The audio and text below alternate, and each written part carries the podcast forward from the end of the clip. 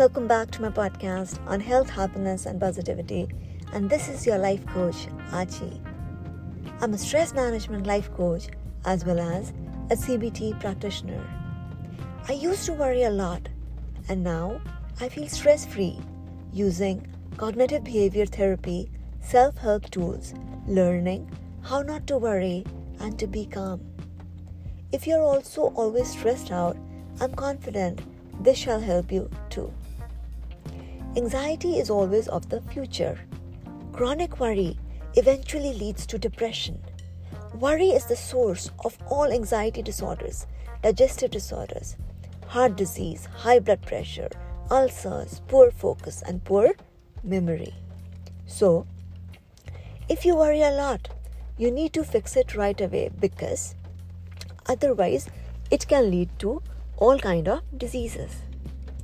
There is a technique in CBT called worry postponement means postponing your worry which means not entertaining worry thoughts as and when they come up but setting aside say 30 minutes each day for worrying.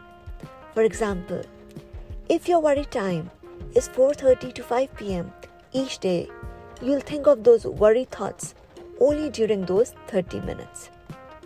The advantage is you might forget half of the worries till you get to your worry time.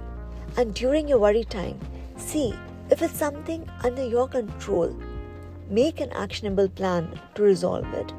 And if, if it's something not under your control, then postpone it to next day worry time. And so on. And enjoy your worry free days. Dale Carnegie says, Focus on one thing at a time. This will help to stay in the present moment and avoid unnecessary thinking about past and future. To do this, focus on your breath and chant any mantra like Om, Soham, etc. Or repeat any positive affirmation like I'm happy, peaceful, confident, etc. Let me narrate you a story in this regard. So there was this person who had tons and tons of desires. So he requests God to fulfill them. God gives him a genie instead to fulfill his desires with a warning that if genie is free, he'll destroy you. So make sure you keep him busy. So the genie fulfills all the desires of this man and is free. So scares him that he'll kill him. So the man thinks and thinks how to keep this genie busy. So he digs a pit for Genie and asks him to jump in and out until he gives him next task. So this is how our brain works too. It can achieve anything for us, but if it's free, it can destroy us with negative thinking. So we need to keep it busy all the time.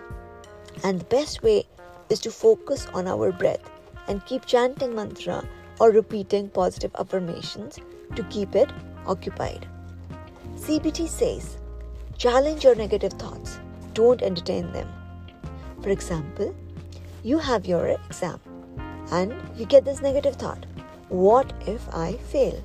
So, you debate with yourself saying, No, I won't fail, I have studied. And what's the worst that can happen? And whatever it is, I'll face it when it happens.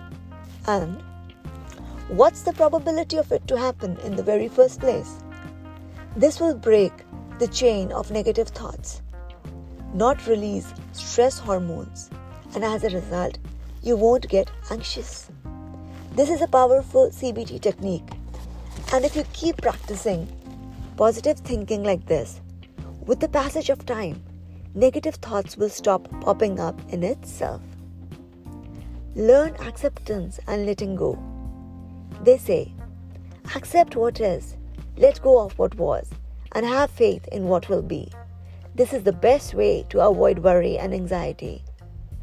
Also, they say there are three ways of solving a problem change what you can, accept what you cannot change, and leave what you cannot accept or cannot change. But do not stress out. So, friends, hope it helps. Thank you.